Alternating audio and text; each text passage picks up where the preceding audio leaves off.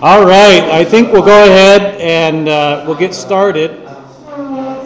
We are going to finish up. we're going to finish up session three today. Finish up session three, and hopefully get started on session four as well. We're going to start then by singing the hymn. Um, as soon as I get a drink of water. Crown him with many crowns. On the front of page or session three's packet, we'll sing that and pray the prayer, and then we'll dive into where we left off last time. Let me think, try and pick a good key. Crown him with many crowns, the Lamb upon his throne. Hark how the heavenly anthem drowns all music but its own. Awake, my soul, and sing of him who died for thee, and hail him as thy matchless King through all eternity. Crown him the Lord of years, the potentate of time, creator of the rolling spheres, ineffably sublime. All hail, Redeemer, hail, for thou hast died for me Thy praise and glory shall not fail throughout eternity. Crown him the Lord of heaven, enthroned in worlds above. Crown him the King to whom is given the wondrous name of love crown him with many crowns, as thrones before him fall. Crown him, ye kings, with many crowns, for he is King of all. Let us pray. With confidence, dear Savior, I place before you my needs and the needs of my friends and all people in the knowledge that your grace exceeds my wants and your love is greater than my greatest need. Give hope to all. Let my confidence be this that you give help to those who cannot help themselves, and warmth and kindness to the destitute. Make now my heart your dwelling place. Amen. All right, if you just flip that over, we should be on the day four section. The day four section. While you're doing that, don't you just love that one line, the potentate of time? I always like that one. So there you go. We're on uh, day four, and let's go ahead and let's read chapter 6, verses 4 through 12 again, and uh, we'll just pick up there with that section. So, um, Hebrews chapter 6, verses 4 through 12. Barb, you want to start, or and I'll grab you? It is impossible for those who have once been enlightened, who have tasted the heavenly gift, who have shared in the Holy Spirit, and have tasted the goodness of the Word of God and the power of the age to come. If they fall away, they should be brought back to repentance, because to their loss they are crucifying the Son of God all over again, and subjecting him to public disgrace. Land that drinks in the rain, often falling on it, and that uses a crop useful to those for whom it is harmed, receives the blessing of God. But if it bears thorns and thistles, it is worthless, and it to be cursed, and its end is to be burned.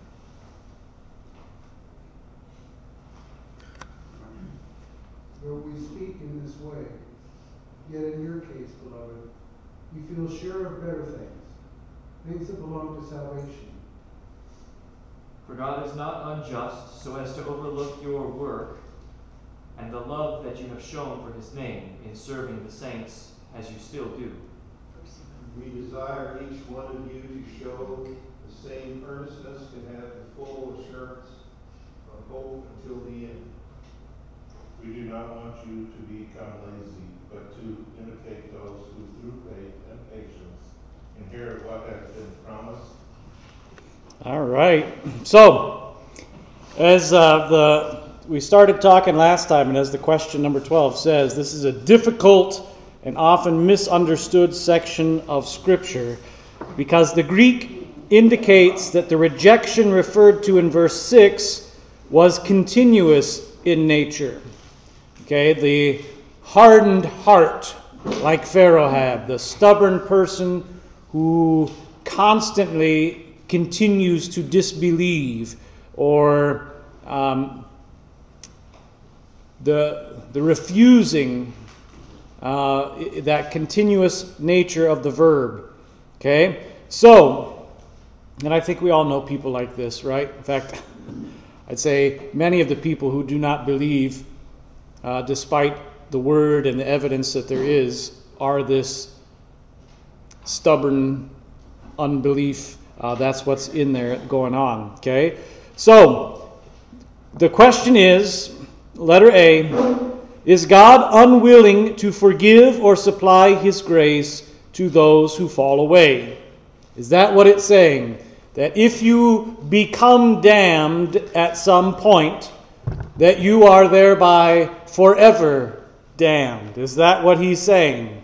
He wants all to be saved. I, what's that? He wants all to be saved. He wants all to be saved. And it, uh, that's the truth. It's not a you fall away and you're forever bound to hell. Okay, yeah. He died for all, after all. He died for all after all. Yeah, always true. All y'all? No, no, just yeah. That's that's the truth, right? And in history of the church, there was a big issue about this um, around the end of the 300s uh, during the life of a guy named Saint Augustine. Um, in northern Africa, uh, under the Emperor Diocletian, and he would be uh, the th- around 300 AD, there was a persecution of the church where Christians were killed merely for being Christians. And after that persecution under Diocletian, Constantine becomes the next emperor. And first, he makes Christianity a legal religion.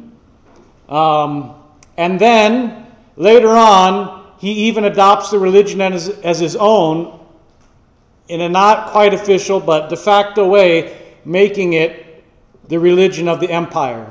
There was a little bit of wishy washiness after him with a guy named Julian the Apostate, but essentially, from that time forward, Christianity was the official religion of the Roman Empire. And so during that time of Diocletian, some of the Christians abandoned the faith in this way. Diocletian's soldiers said, Are you a Christian or not? And if they said they were Christian, they would be executed. And so some of them said, What? No, no. No, I'm not a Christian. Don't kill me. And then when the persecution came to its end, those people, what did they do? They wanted to come back to the church. And some of the Christians who had hidden or ran away but remained true to the faith said, No, you're not a Christian anymore, and you never can be. Okay, this is, this is called the Donatist controversy. The Donatist controversy. And what's the truth? If you fall away, if you deny the faith, is it possible for you to return? Yes. Yes. Yes. What, what must take place for that to happen? Repentance. Yeah. And how is repentance worked? Who does that work? Christ. Christ, the Holy Spirit, God, works that through His Word, preached and taught uh, and delivered. And in that repentance, then, yes, you can return to the faith. Now, does that mean that we should all abandon the faith and say, well, I'll just repent when I get older and I'm closer to kicking the bucket? No, absolutely not. Absolutely not. Because do you know when we're going to kick the bucket? I could be dead today, right? Okay? I could get in my car and um, get in an accident and, and be, be done. I shouldn't wait until I think I'm going to die. I should be a Christian now and always. Okay, I think I saw Char's hand. Uh, Sometimes when, sometimes when you take an adult confirmants, then some of them will have affirmation of faith. Is that someone that's come back to the church? An affirmation of faith. Yes, yes. Uh, and it's not necessarily that they've come back to the Christian faith. When we do an affirmation of faith, it's that they're returning to the Lutheran Church Missouri Synod faith. Okay? So, um, it's, it's a fairly common thing. In fact, if you want to learn about it, go walk down the hall and see all the pictures of confirmation students for people to be confirmed, to move away for college, and to go to no church for a while. And then, when they, if they were to come back and wish to rejoin the church, we would do an affirmation of faith. Yeah, that's what that one is. Yeah. It, when I, when I hear it read, it says to me that it's saying, would you ask Jesus to die again? We'll get there. Yeah, we'll get to that part. Okay, that's where I was going with it. Okay, yeah, we'll get there. I guess I'm still not clear on what is that in verse three saying, and God permitted? Is there a time when God does not permit? Yeah. Okay, What was the question? The question is so I'm going to read these three verses. Therefore, let us leave the elementary doctrine of Christ and go on to maturity, not laying again a foundation of repentance from dead works and of faith toward God, and of instruction about washings, the laying on of hands, the resurrection of the dead, and eternal judgment. And this we will do if God permits. And the question is Is there a time when God does not permit? Okay? When we hear that, if God permits, we like to think what? That He will always permit, right? And He does want all y'all to be saved, right? We had that already too.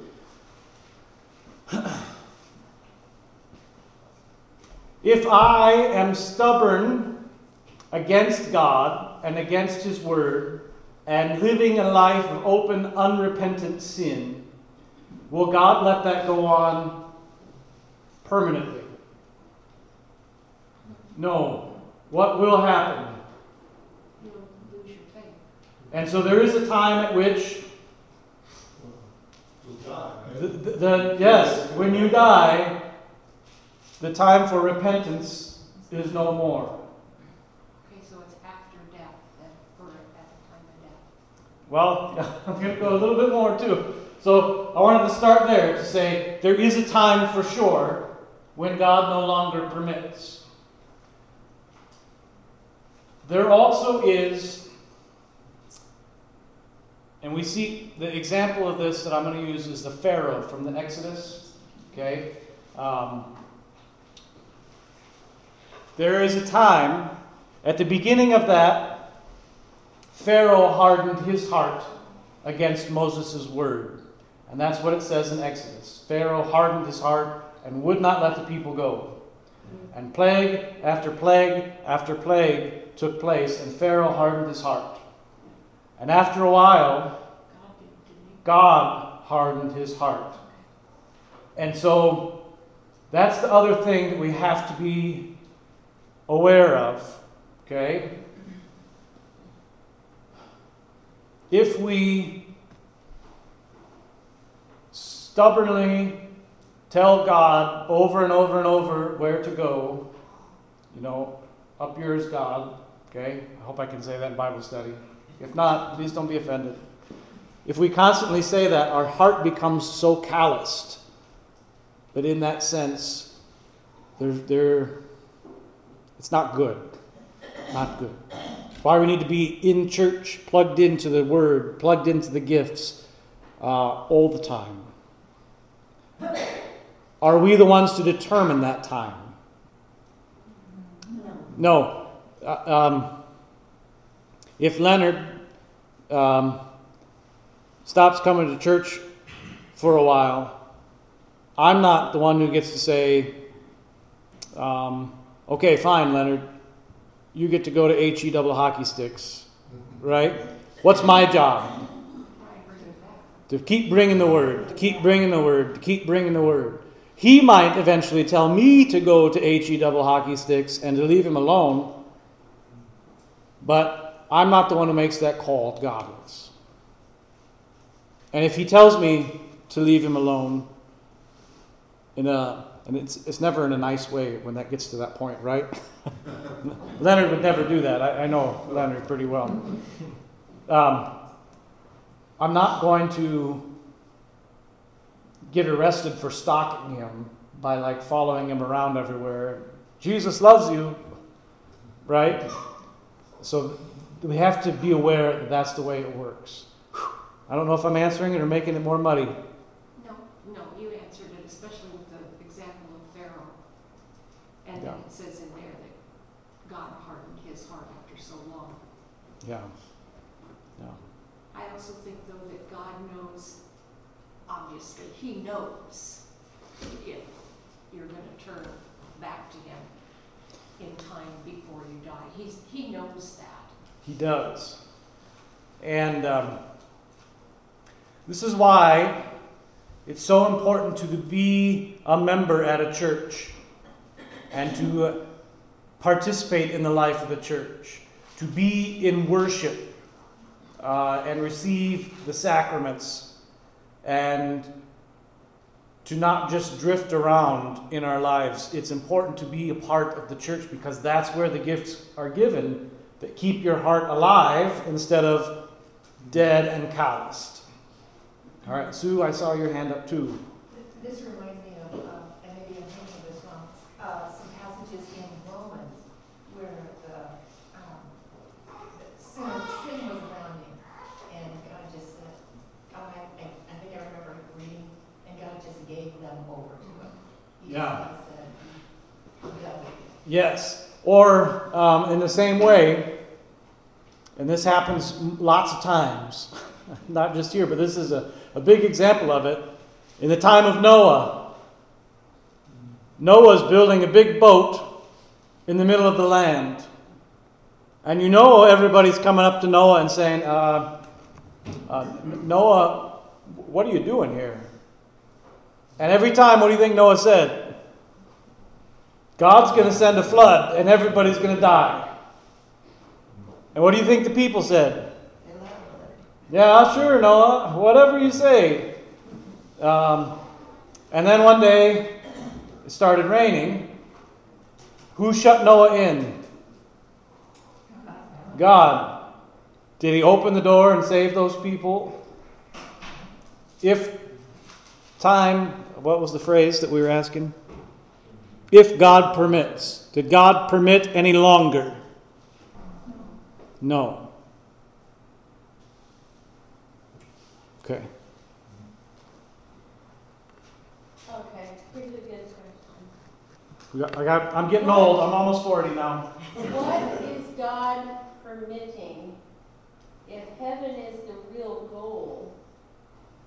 Why is He permitting some to live on, you know what I mean? And taking others um, at another time? Um, which one is really the one that's more concerning? Except for the fact that you want to be sure you have repented before you die. If he comes like a thief, you see, which is there really like if we if we are taken by him and it is his choice, that is our time, it is written. Could it have really went any other way anyway? And through repentance anyway? Um, or is this something he is doing to confound for a time or times for a purpose? And if so, would we really have even known and been able to prepare for that time? Otherwise, What? which one do we really want? Do we want to stay or do we want to go? We want to go. If if God is just confounding people for a time, what that does is it ultimately makes God the author of evil, which means he is not a good God, and that is not good. and that's not what he says about himself, too. And so that's why we have to avoid that idea. That's, that's a simple way to think about it. If I'm purposefully confusing someone, what's that say about me? If, yeah, if I, if I tell my son to go grab me a screwdriver, and he says, okay, where is it? And I say, yeah, it's uh, inside your mattress in your bedroom. Just get some scissors, cut a hole, and reach in there and start digging until a screwdriver comes out. And he goes and does this. What's it say about me that I have sent him somewhere wrong? Does that make sense? Yeah. Well, sometimes there's a saying that says when God closes a door, he opens a window. And we had a relative that was um, terminally ill, and he didn't want to live any longer. And um, he shot himself. And he was still alive. Oh and no. he drove himself to the county, it's up in Northeast Nebraska, to the sheriff's department. And they took him to the hospital, and he was gravely ill. They took him to surgery and removed the bullet and all that. And he had a chance because the pastor from his church came. And he repented of his sin. He knew he was wrong doing what he did. But he um, repented and he asked for forgiveness. And I believe that he's in heaven, you know, because he believed Yeah, that God could forgive him, even though he did this terrible thing to himself. yeah. And That was deathbed repentance because he died the next day. that that is possible and can happen. The point we want to drive home is don't expect that. Live now as if you won't be living tomorrow, so that you always will live. I don't know if that makes sense. It's a weird way to say it. Okay? You don't know. I, I went to Concordia Seward, graduated um, 2006 in May. And uh, the first week of May is when we graduated. A week after graduation, one of the other kids at Seward, 22 years old, playing basketball in the gym at Seward, had a heart attack and died. 22. That's possible for any of us. And if you're expecting to repent and care about God tomorrow, but you die today, that's not good. That's not good at all. And keep that in mind. That's why being a part of God's church is so very important today, tomorrow, and always. Okay? I say that to Clark and Adelaide, it just got confirmed. Keep going to church. Okay. All right. Even when times get tough. What's that? Even when times get tough. Especially when times get tough. Especially. Okay, let's keep going. What is it about falling away from or rejecting Christ that makes pardon impossible? Let's read Acts 4:12. Acts 4:12. And you guys should all be pros at Acts now since we did the entire book not long ago.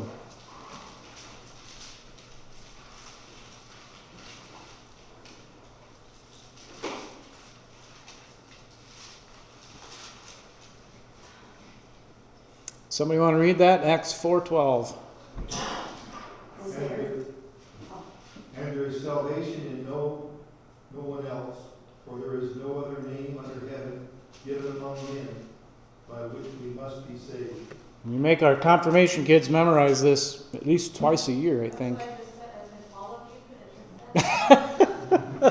Uh, why, according to the question, uh, or what is it about falling away or rejecting Christ that makes pardon impossible? It's only possible through Jesus. It's only possible through Jesus.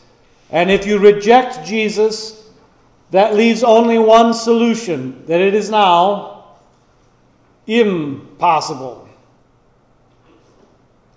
Right? If if you are on the Titanic and it has hit the iceberg and it is sinking, your only hope is what? A life raft. But if you get up to the front of the line and you say, No thanks, I don't think I want a life raft.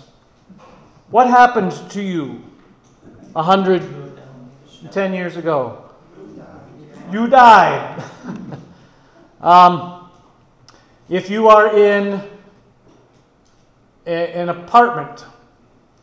And the only and it's on fire and the only way to escape is down the emergency stairs. But you say no thank you. What happens? Right. Okay. If you are going to die because of sin and there's one solution that's Christ who dies for sin and you say no thanks Jesus what happens yeah. Okay? And people do this all the time. All the time. This is the thing to be wary of. That's why it's so important to be in God's house, to hear the word, to receive the gifts, to be a part of a congregation, because in that, that's, that's your only life. Uh, not life vest. That's, that's your only hope. It's the old story, the joke about the guy who's in his house and the floodwaters are rising, and the National Guard knocks on his door and says, There's a flood, you should get out of here. And he says, No, thank you. God's going to protect me. And then the waters rise up to his house, and so um, he's in the second story, and a boat pulls up and knocks on the window and says, Hop in the boat. I'll, I'll help rescue you. And he says, Nope, God's going to take care of me. And then he climbs to the roof, and a helicopter comes, and they lower a rope. And he says, No, thank you. God's going to take care of me. And then he drowns. And he goes to heaven, and he says, God, you promised you were going to take care of me. What's the problem? And God said, Well, I sent the National Guard, a boat, and a helicopter.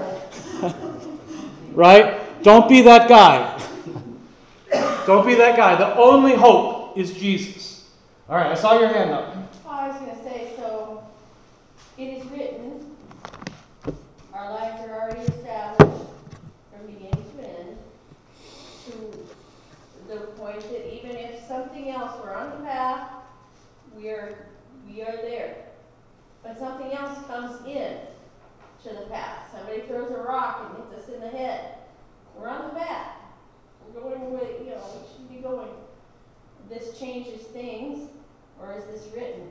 If God intervenes or confounds, is this changing what was written, or is this written? I don't know that I'm following you. So, Okay, um, Yeah, I, I don't I don't think I understand. So All right. okay, thirteen. Can a person who believes, then rejects, and then repent, uh, can they be forgiven? Uh, can somebody raise their hand? Matthew 21, 28 through 32. Anybody? Somebody look that one up? Okay. Uh, Luke 15, 11 through 14. Somebody, or it's 11 through 24. Someone else?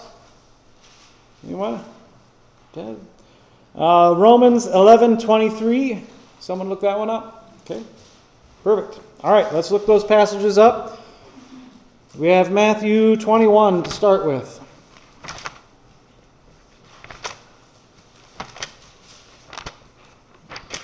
parable of two sons. What do you think? There was a man who had two sons who went to the first and said, Son, go and work today in the vineyard.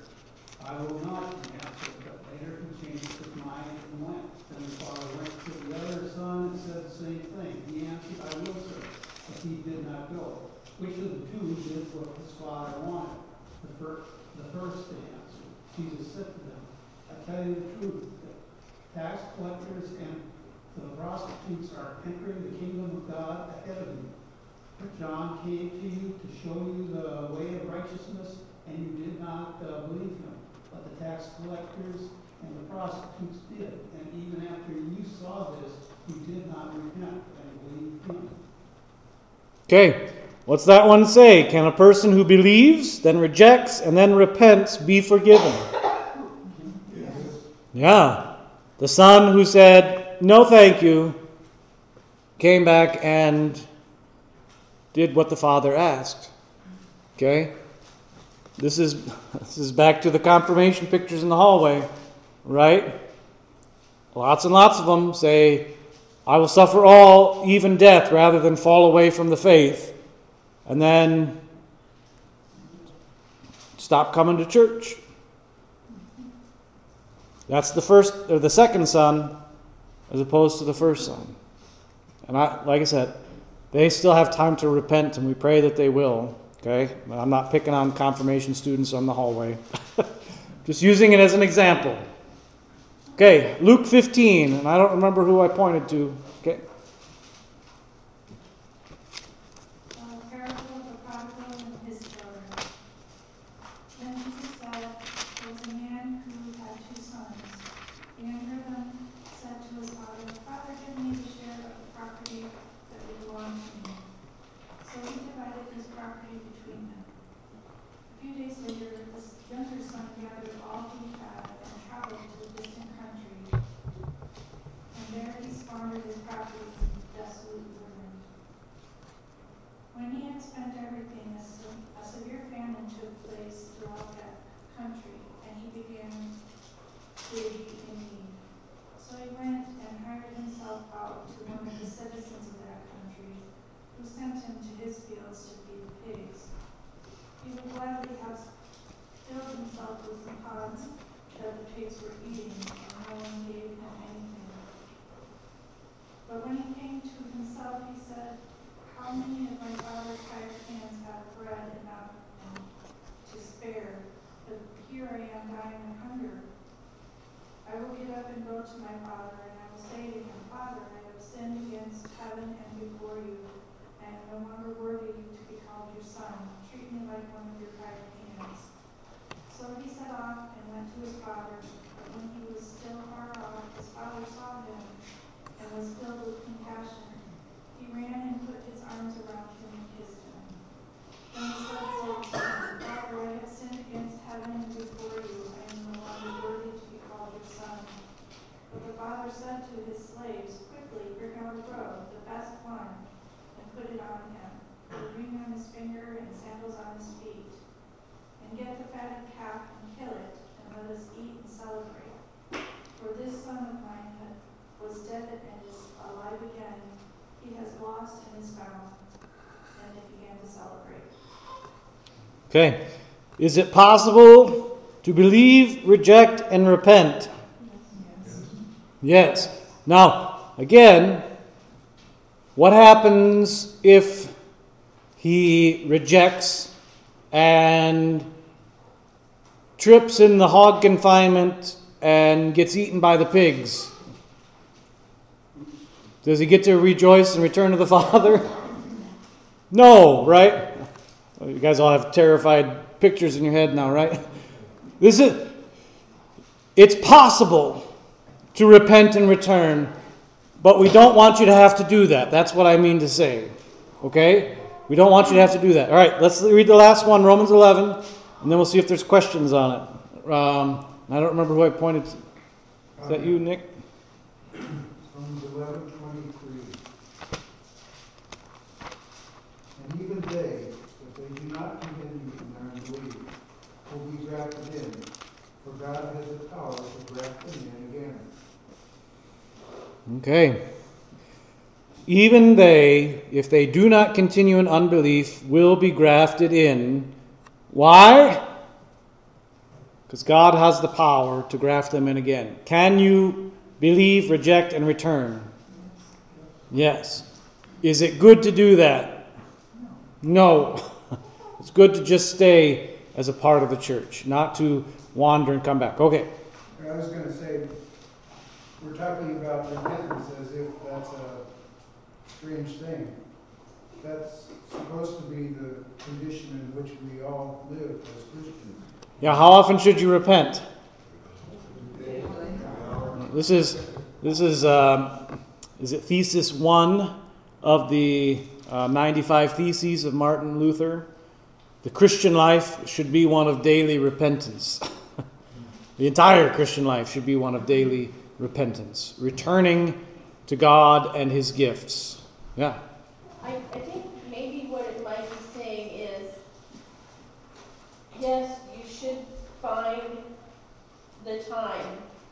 The time should be right, it should be truthful when you do repent. Because to keep doing it is to try to put in place the time when you are forgiven, which is not yours to do. God gives you the chance to repent, but He doesn't give you the opportunity to decide when and where you will truly be forgiven or justified in that. Because we all still have to be judged on Judgment Day as well. So we can't, I don't think, Yeah. keep doing something thinking, That's well, we can't. I You're right. I'll be better. We can't keep sinning and expect it not to have an effect on our faith or on our relationship with God. And so the example I use of this is um, okay, let's say I go up to Ken and uh, I run over his leg with my car. Okay? And uh, I get out of the car I say to him, Ken, I'm really sorry for running over your leg. And after he's done being mad or whatever, he says, I forgive you. Okay? And he, he, his leg heals, he's back to walking, and the next day after he's walking, I run over him again. okay? How many times can I run over Ken's leg and then say, I'm sorry, before eventually there's an irreparable rift there? Once is enough. Once is enough. yeah. okay, and and you could do it. I mean, that was a silly example. Um, think about that in God. God is immensely, no offense, Ken, immensely more forgiving than Ken, right? But if I keep on doing the thing that he says is wrong, it's actually hurting my faith and my heart. And that becomes the problem between us and God. And so we can't keep on sinning, as Paul says, that grace may increase because we have died to sin. It no longer rules us. Jesus does. And so instead of doing what sin desires, we do what Jesus desires. So yeah, that's that's an important thing. Okay, real quick. Yeah, well, because that's what it's saying. That's why it's saying here so clearly. Do you want Jesus to die on the cross for you? Again, in other words, it is not your decision to make to get repentance every time. You cannot do that because you are making a decision that is above God's in doing so. He says repent and so on and so forth. But Well, so that's- you're doing it is that's- putting it the authority on yourself rather than God in a way. You see what I mean? That's where I'm going.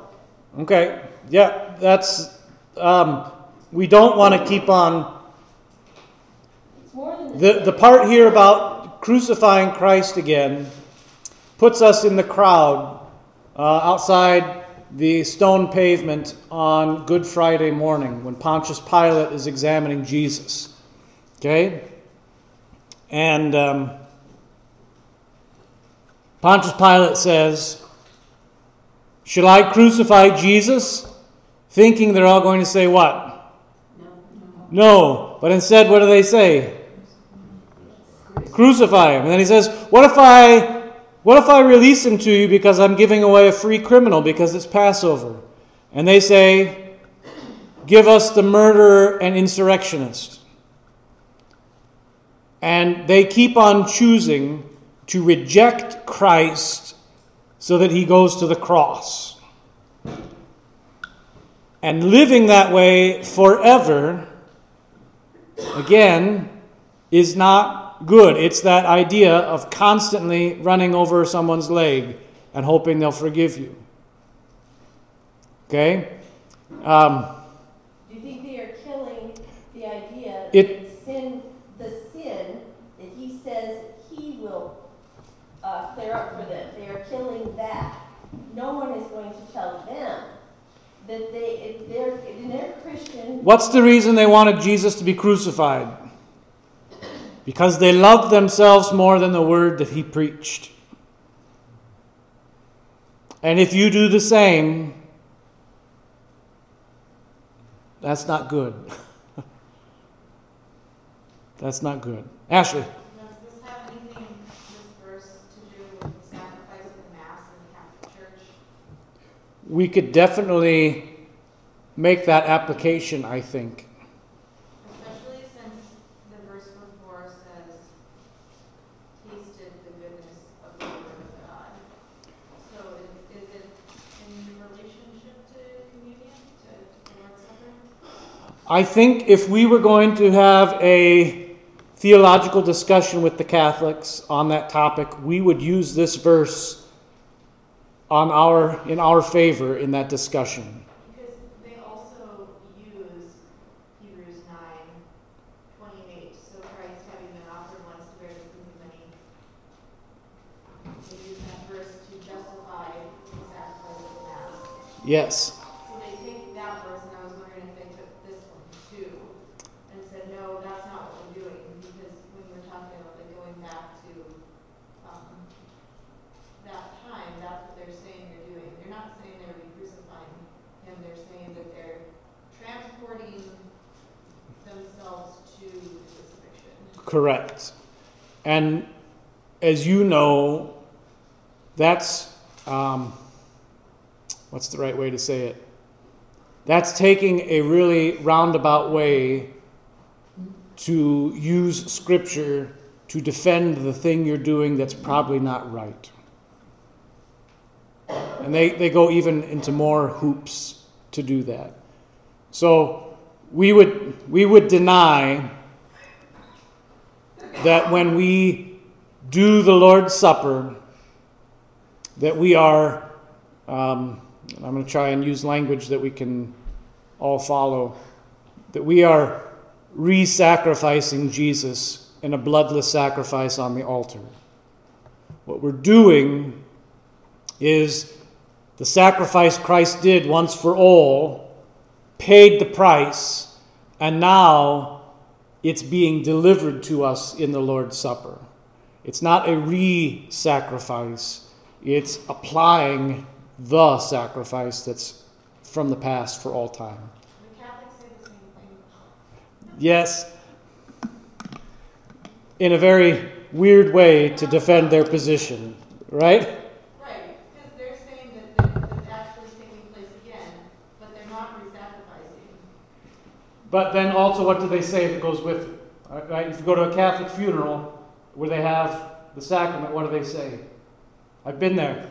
They say, We're going to have the Lord's Supper now, and we're going to re sacrifice Christ for the person who died so that they won't have to be in purgatory quite as long.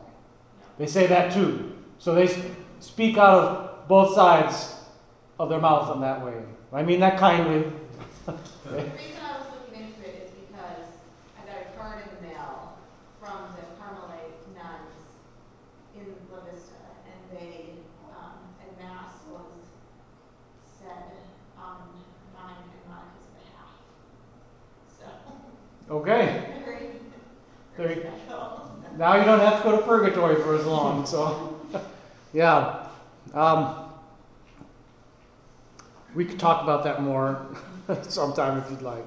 Yeah, Lynn?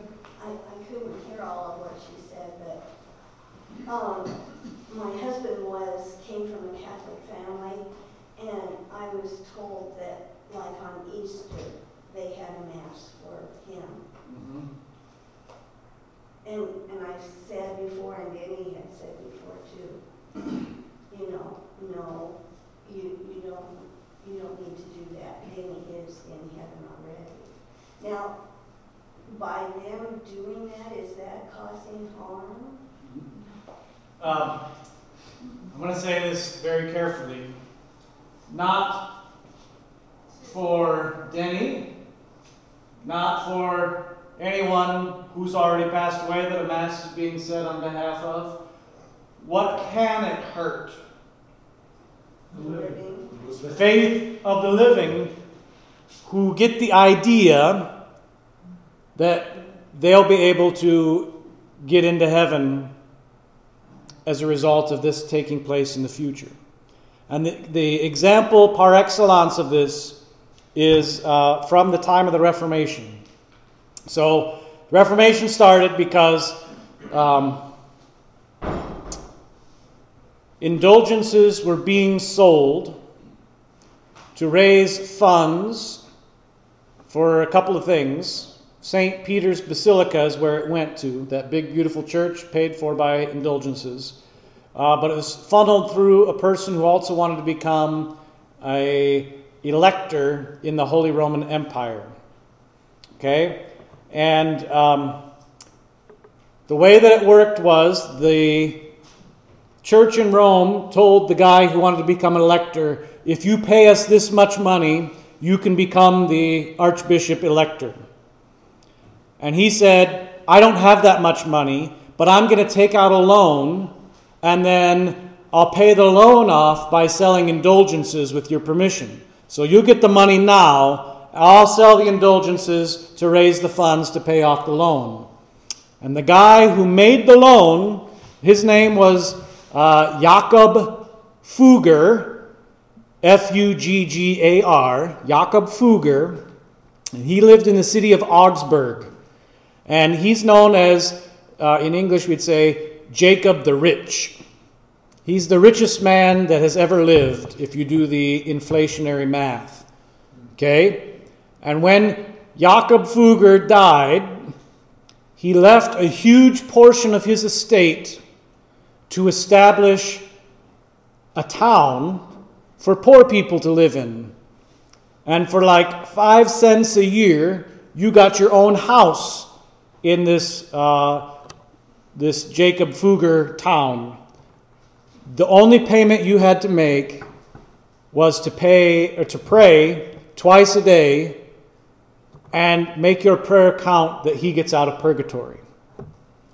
We are now 500 years later, and it's still happening. You can live, if you're poor, in Germany, in Augsburg, in a community, and only pay a euro a year to live there if you pray twice a day that Jakob Fugger will get out of purgatory and into heaven. I don't know how I got on that. I don't remember what the question was or where it came from. But that's what's that do to all what that do to Jakob Fugger's faith? That's where we were. He said, I'll have thousands of people praying for the rest of time for me to get into heaven. And what's that hurt? His faith in Jesus. Because it demonstrates he has faith also in all these people who are now praying for him. Um, it also introduces doubt for the living still. In North Dakota, um, the husband of one of my members died, and he was Catholic. And the widow was told for a five she, she was she's like is my husband where is he now that he's dead? And she was told for a $5000 donation she could be pretty sure that he was in heaven. Okay? So what did she do? Because what she care about? Um, there was another young woman who went through our new member class and we were just about through it and her mom passed away. And when her mom passed away, she quit the class. Do you know why? I have to stay in the Catholic Church so that I can pray so that my mom will get into heaven. Whose faith does that hurt? Right. So, having a Mass said for you or on your behalf, it doesn't do anything you want your faith to be in Christ, but that teaching and the way that it's applied and used can hurt the faith of those who are still living. And that's the thing to be wary of with the whole idea of indulgences and masses and all that that's being done. And it still is being done even today, as apparently Ashley and uh, Monica can now attest for. Okay? It, and you too, yeah. Okay, or or the candles, right? You've been in the gone to the Catholic Church, and you can buy a candle and light it in memory of someone. Same thing, just not as many points that you're uh, paying for. Okay, as if it's a point system. Yeah. Okay. It, it's very interesting, though, when you're on this topic. You brought it up that everyone asks, "Will you pray for me for such and such?" You go to group, and everybody says, there anything I can pray for you for? And so and that's free, if you will. But he was kind of just turning the tables and saying, I will guarantee there would be a guarantee of prayer. Yeah. If you just set this up this way, it's a guarantee for life. We memorial. And we should definitely pray for the living, right? So when when someone is struggling or sick, we should pray for healing or for peace. When someone's spouse dies, we should pray for the widow uh, or widower that they might find comfort in Christ. We should pray that people repent and come to the true faith. But once they're dead, uh, to quote back to Hebrews, see, I'm going to try and bring it back to Hebrews here. Um, the time that God permits for the person who's dead is over. And we should pray for those who are still alive, that they would be kept in the faith. Yeah. And why is that? Because what's God's ultimate will? Right. Come to faith and knowledge of Christ. This is God's good and gracious will. Okay. All right, let's see if if we can finish day four here. Um, I was, I was too optimistic. I was getting this on to session four. Read Mark 4, 2 through 8, and 13 through 20, a parable similar to the illustration that we just read. And as we read it, I want you to apply those three things said about the seed to what is happening in the lives of people around us by the power of the gospel. All right, so would somebody, perfect, read Mark 4, those verses.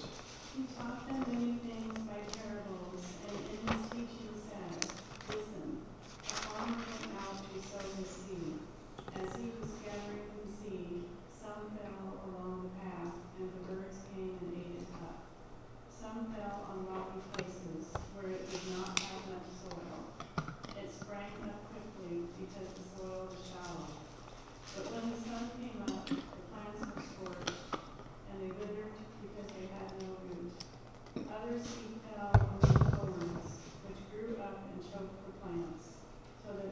not bear grain.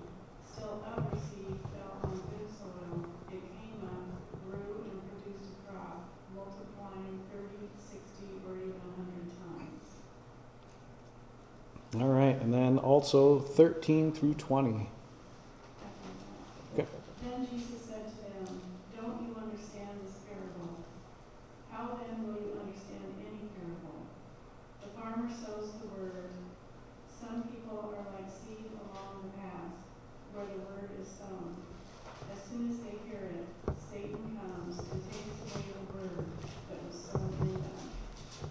Others, like seed sown on rocky places, hear the word and at once they receive it with joy. But since they have no root, they last only a short time. When trouble or persecution comes because of the word, they quickly fall away. Still others, like seeds sown on the thorns, hear the word, but the worries of this life, the deceitfulness of wealth, and the desires for other things come in and choke the word, making it unfruitful. Others, like seeds sown on good soil, hear the word, accept it, and produce a crop, 30, 60, or even a hundred times what was sown. Okay. Says, apply the things said about the seed to our own lives. You need to go to church and listen to the word. If only someone had said that 12 times during this Bible study. right? This is why it's so important for what?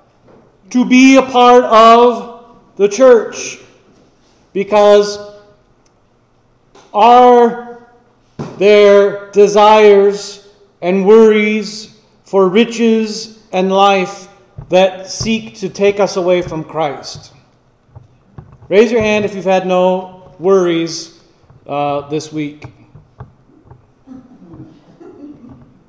Okay, nobody. Uh, is Satan seeking to take away the word from anyone's hearts? Okay. Um, when things get tough, are is there the temptation to, like the Donatists, give up, at least for a time? Yeah. Now, behind all of this, this is the most important thing to remember from this parable. What does the sower do?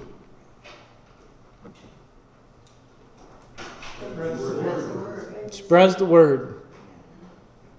God sends forth his word. He keeps on doing that.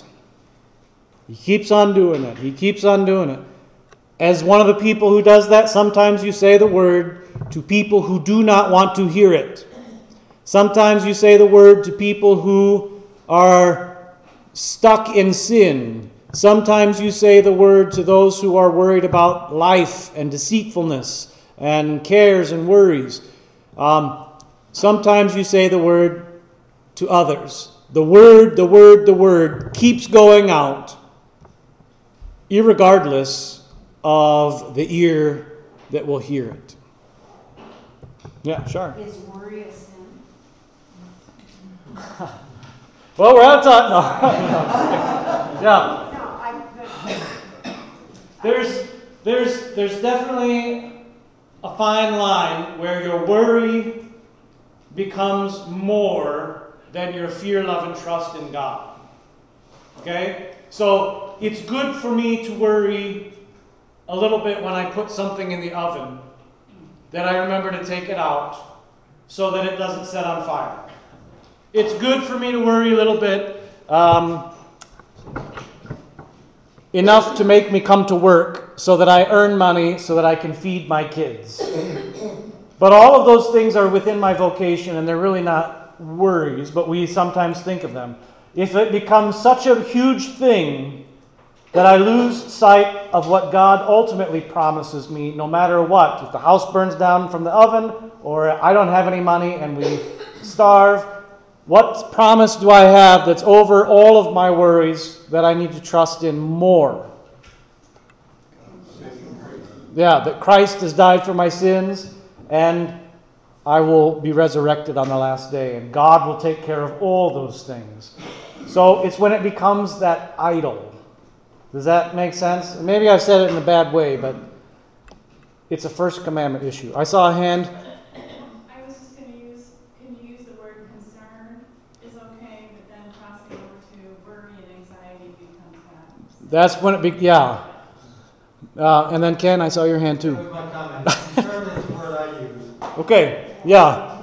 It's and and Ken, you're a good example for that, right? Because Ken is the church treasurer. So he shows concern to make sure we can keep the lights on during Bible study. Right? But at the same time, what's God promising to do? The Lord will provide. Yeah, the word, the important part will come whether the lights are on or not. Besides that, he's had his leg run over. That's, he's concerned when he sees Pastor Moline get in the car. Yeah. All right, real quick, 'cause we're almost out of time. Well, I don't want to um, say anything against anything you have said, but. Oh, lay it on me. Okay, so would it be uh, his death on the cross, or would it be the repentance that would be more important? You said we could remember of uh, his death on the cross and what he did for us. Yeah. But really, are we talking about the repentance here or the death on the cross? True repentance has two parts. First, that we acknowledge the thing we've done is wrong, and second, that we have faith that trusts God forgives it and what he does to Jesus. And without the second part, then we're stuck like Judas. Judas felt bad about turning Christ over, and he tried to go to the temple to pay them to undo it. But because he didn't believe that Jesus or God could forgive his sin, he then took his own life. So we have to have both parts. Both parts. All right. We're a little over. The Lord bless you and keep you. The Lord make his face shine upon you and be gracious unto you. The Lord lift up his countenance upon you and give you his peace. Amen.